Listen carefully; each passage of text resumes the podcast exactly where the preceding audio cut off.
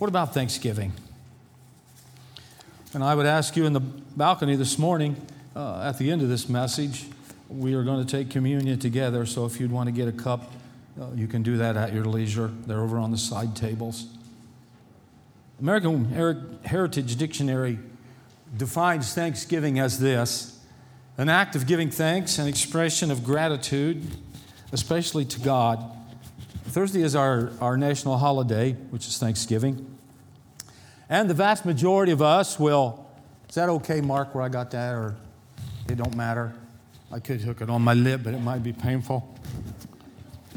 I don't know our other microphone went kind of belly up this morning, but it's probably because I touched it. The vast majority of us will gather as families to eat like pigs on Thursday. Is there an amen to that? And one of the words that will not be tossed around the table is moderation. So we won't be talking about that. But we will. But here's the question. Will we remember God as he should be remembered? I think sometimes God gets pushed off to the side in such celebrations. Will our families give him the thanks and praise he most assuredly deserves? Will we all express our gratitude? I pray that we will.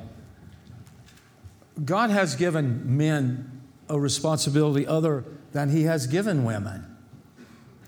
As the head of the family, I hope you fathers and grandfathers explain to your children and grandchildren the reason that we celebrate the national holiday with our families. In the Jewish tradition, the family celebrates the Passover meal together, and it's called the Seder, and it means order. And the meal is called this because it's done in a certain order which takes us from slavery to freedom by God's own hand. And we can almost form a correlation between our Thanksgiving celebration and the Seder, actually. Listen to the correlation in Exodus 12, verses 24 through 27. Remember, these instructions are permanent and must be obeyed by you and your descendants forever. When you arrive in the land the Lord has promised to give you, you will continue to celebrate this festival. Then your children will ask, "What does all this mean? What is this ceremony about?" And you will reply, "It is the celebration of the Lord's Passover, for he passed over the homes of the Israelites in Egypt. And though he killed the Egyptians, he spared our families and did not destroy us." Then all the people bowed their heads and worshiped. But the question is, what will you tell your children or grandchildren Thursday if they ask, "What is Thanksgiving about?" Here's how the Jewish fathers explained it to their children about Passover in Exodus 13, starting with verse 8. During these festival days each year, you must explain to your children why you are celebrating. Say to them, "This is a celebration of what the Lord did for us when we left Egypt. This annual festival will be a visible reminder to you. Like a mark branded on your hands or your forehead, let it remind you always to keep the Lord's instructions in your minds and on your lips. After all, it was the Lord who rescued you from Egypt with great power. So celebrate this festival at the appointed time each year." Well, we realize, if we know history at all, that our forefathers did not face slavery in Europe, but they faced great religious persecution. They came to America to be able to worship their God in freedom. On that first Thanksgiving in Plymouth Colony in 1623, they gathered to express their thanksgiving and their gratitude to God for their freedom to worship as they saw fit and for their survival. In that harsh landscape, Native Americans helped these early Americans survive, and they shared food and family and techniques. That's one of the reasons I guess I'm so proud to be an American, is the generosity that America has shown not only within the country, but the world, of all the aid and all the help and all that we've done. And I'm not patting ourselves on the back. I'm just saying, compared to other countries, it's amazing what America has done and what we continue to do. We are a country of sharers. Here's a clip with some children, and I think you kind of get the gist of what I'm saying.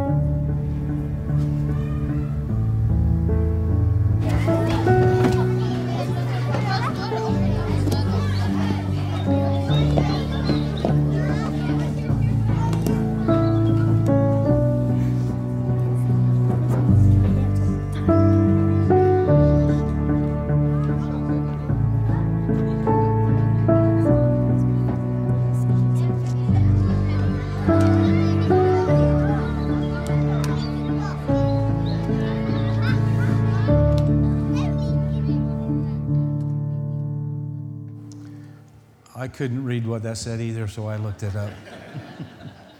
It was some Swedish, I believe. The caption says this: solutions are closer than you think. You know, God's solutions are closer than we think. Just ask and be thankful for them. But I hope you as adults share with your young people what you as a family have to be thankful for. What if about Thanksgiving? At its core, it's about God. Psalm 66, 1 through 5. Shout joyful praises to God, all the earth. Sing about the glory of his name. Tell the world how glorious he is. Say to God, how awesome are your deeds. Your enemies cringe before your mighty power. Everything on earth will worship you. They will sing your praises, shouting your name in glorious songs. Come and see what our God has done, what awesome miracles he does for his people. In verses 8 and 9, let the whole world bless our God and sing aloud his praises. Our lives are in his hands, and he keeps our feet from stumbling. Verses 16 through 20. Come and listen, all you who fear God, and I will tell you what he did for me. For I cried out to him for help, praising him as I spoke. If I had not confessed the sin in my heart, my Lord would not have listened. But God did listen. He paid attention to my prayers. Praise God, who did not ignore my prayer and did not withdraw his unfailing love from me. This is what we share with our children. Verse 16 is profound. Come and listen, all you who fear God, and I will tell you what he did for me. We tell of our God stories and our blessings, and we think about Thanksgiving. Here's 4 ideas about Thanksgiving. First of all, Thanksgiving seems to blend together that all we Americans hold precious and dear without the sham and plastic of commercialism. Shopping malls jump from Halloween to Christmas. It's spooks to Santa, pumpkins to presents, orange and black to red and green. It's doubtful that any of us have ever seen or ever will see a pilgrim hype. Merchants are pretty mute when Thanksgiving rolls around, but they got something waiting in the wings called Black Friday. Who in here is honest enough to raise your hand and say that you venture out on Black Friday to go shopping? God bless you women. There's an honest bunch in here. I didn't see very many guys' hands, but I have to admit that I might go, but I won't be doing any shopping. I'll just be hauling my women around so they won't have to walk very far. I sit and drink coffee and read and take my sermon or whatever, but nonetheless, it's out there. Second, Thanksgiving highlights the home and family. It's synonymous with stuff that can be found only at home. The warmth of a fireplace, early morning fussing around in the kitchen, kids and grandkids, long-distance calls, family reunions, singing around the piano, holding hands, and praying before that special meal. And the Cowboys versus the Chargers, and the Redskins versus the Giants. There's always football, it seems. Maybe a touch football game in the backyard, or friends dropping over for pumpkin pie, or homemade rolls and 6 million calories. And something that our family has enjoyed, thanks to my mother-in-law, Opal Marie, who's spending Thanksgiving in heaven. She had something she made called heavenly hash. It's real whipped cream with grapes and nuts and bananas and small marshmallows, and I just about OD on it. It won't be a half hour, an hour after we're done. I go get a plate, and it's just heaped up. It's just the best thing in the world, actually. So if you see that they've rushed me to Union Hospital for a sugar overdose, you'll know what happened. And Thanksgiving's a time of quiet reflection upon the past and an annual reminder that God has, again, ever been so faithful. It seems like the solid and simple things of life are brought into clear focus. We've not got other things to focus on that day, so that everything else fades into insignificance. To me, it is sitting around your table with your family, and for some folks, they don't see their family that much, but they do on that day. Thanksgiving is good for our roots. It deepens them and strengthens them and thickens them. It making our trunks and limbs more secure in spite of the threatening gale of our times and some of the things and the chaos that's going on in our world. The meal, the memories, the music, Thanksgiving has a way of blocking out maybe some of our selfishness and ushering in a sincere part of gratitude and joy in our hearts. Third, it drips with nostalgia.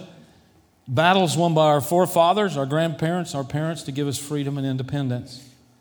Thanksgiving also takes us back to a simple slice of life over 390 years ago when our forefathers and our foremothers realized their dependence on each other to survive. With Thanksgiving comes a surge of renewed patriotism, a quiet inner peace that whispers, I am proud to be an American. And I hope that is strong in our country today with so many things that's going on that seems to take us away from that. But Thanksgiving kind of brings us back. Charles Swindoll writes, and I quote, I recall as a little boy with a cowlick of snow-white hair on my forehead, standing erect in my classroom and repeating the Pledge of Allegiance one Thanksgiving season. Our nation was at war and times were hard. My teacher had lost her husband on the blood-washed shores of Normandy. And as we later bowed our heads for prayer, she wept aloud. I did too. All the class joined in. She stumbled through one of the most moving expressions of gratitude and praise that ever emerged from a soul plunged in pain. At that time in my young life, I fell strangely in love with Thanksgiving, lost in sympathy and a boy's pity for his teacher. I walked home very slowly that afternoon. Although only a child, I had profound feelings of gratitude for my country, my friends, my school, my church, my family. And I swore before God that I would fight to the end to keep this land free from foes who would want to take away America's distinctives and the joys of living in this good land. I have never forgotten my childhood promise. I never shall. End of quote. And hopefully Thanksgiving puts steel into our patriotic veins. It reminds us of a great heritage. It carries us back with numbing nostalgia to that first dreadful winter at Plymouth where less than half the handful of people survived. It speaks in clear, crisp tones of forgotten terms like integrity, bravery, respect, faith, vigilance, dignity, honor, freedom, discipline, sacrifice, and godliness. Its historic halls echo with the voices of Washington, Franklin, Jefferson, Adams, Henry, Lee, Lincoln, and Jackson, who challenge us to trim off the fat of indolence, compromise, and passivity, and the stigma of strife. It gives depth and relevance to these 19th century words of Catherine Lee Bates. Oh, beautiful for spacious skies, for amber ways of grain, for purple mountain majesties above the fruited plain. Oh, beautiful for patriot dream that sees beyond the years, thine alabaster cities gleam undimmed by human tears. America, America, God shed his grace on thee, and crown thy good with brotherhood from sea to shining sea. The few times that Diane and I have been to Arlington National Cemetery, and many of you have been there, we were at Normandy at the American Cemetery where our own Joe Mantella's father is buried. The Ham American Cemetery in Luxembourg where Patton's buried, the Vietnam Wall. But as you enter these places or walk up to them, pure nostalgia washes over you as you reflect on those brave men and women whose bodies lie between white crosses, veterans who's fought and died that you and I might be free. And we consider those statements who hammered out our laws on the anvil of wisdom, compassion, and human dignity. And fourth and finally, Thanksgiving turns our head upward. Just the word Thanksgiving prompts the spirit of humility, genuine gratitude to God for his mercy, his abundance, his protection, his smile of favor. At this holiday as no other, we count our blessings and run out of time before we exhaust the list. And best of all, life simplifies itself. As Thanksgiving, we come back to the soil, the sun, and the rain, which combine their efforts to produce the miracle of life and food for our stomachs and shelter for our bodies. Direct gifts from God.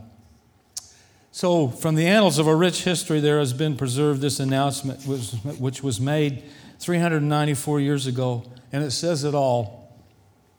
To all you pilgrims, insomuch as the great Father has given us this year an abundant harvest of Indian corn, wheat, beans, squashes, and garden vegetables, and has made the forest to abound with game and the sea with fish and clams, and insomuch as he has protected us from the ravages of the savages, has spared us from pestilence and disease, has granted us freedom to worship God according to the dictates of our own conscience. Now I, your magistrate, do proclaim that all ye pilgrims with your wives and little ones do gather at ye meeting house on ye hill between the hours of 9 and 12 in the daytime, on Thursday, November ye 29th of the year of our Lord 1623, and the third year since ye pilgrims landed on ye Pilgrim Rock, there to listen to ye pastor and render thanksgiving to ye Almighty God for all of his blessings.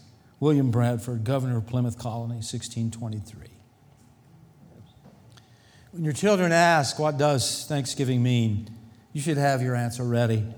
To explain why we are celebrating, we need to read Psalm 66 out loud to all who sits at our tables. Verses 1 and 2 says, shout joyful praises to God, all the earth. Sing about the glory of his name. Tell the world how glorious he is. Verse 5 says, come and see what our God has done, what awesome miracles he does for his people. And then verse 16, come and listen, all ye, you who fear God, and I will tell you what he did for me. That is our God's story. And now let's go to the Lord's table together. After I read the scripture, we won't take communion then. I'll wait for a few moments and I'll finish up and I'll tell you when. 1 Corinthians 11, 23 through 26. For this is what the Lord himself said, and I pass it on to you just as I received it. On the night when he was betrayed, the Lord Jesus took a loaf of bread, and when he had given thanks, he broke it and said, this is my body which is given for you. Do this in remembrance of me. In the same way, he took the cup of wine after supper, saying, this cup is the new covenant between God and you, sealed by the shedding of my blood. Do this in remembrance of me as often as you drink it. For every time you eat this bread and drink this cup, you're announcing the Lord's death until he comes again. For what did Jesus give thanks, and how was this possible in light of the coming events? He knew full well that in a short time he would be betrayed by one of his own disciples, forsaken by the other 11, denied by Peter, unjustly tried, falsely accused, and put to a horrible death. Yet he gave thanks. Does this not teach you and I a lesson this morning? Whatever life may throw at us, we can still thank God, having the assurance that his all-sufficient, sustaining grace will see us through. For what did he give thanks? We are not told, so we can only conjecture.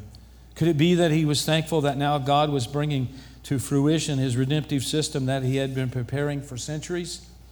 Or could it be he was thankful that God would sustain him through these trying times, that even though they would slay him, he would be raised by God's power? Whatever the reason, we too can look up and give thanks, that we now have an atoning sacrifice for our sins and one who will speak to the Father in our defense, pleading our case before the righteous judge. Would you pray with me? Heavenly Father, we thank you for the assurance that your grace will see us through the trials of this life, because we have many. We thank you for the example Jesus gave for having an attitude of thankfulness, no matter what trials may present themselves in our future. Thank you, God, just now for this memorial service, so we can focus on what your Son did for us. We ask these things in the name of Christ. Amen.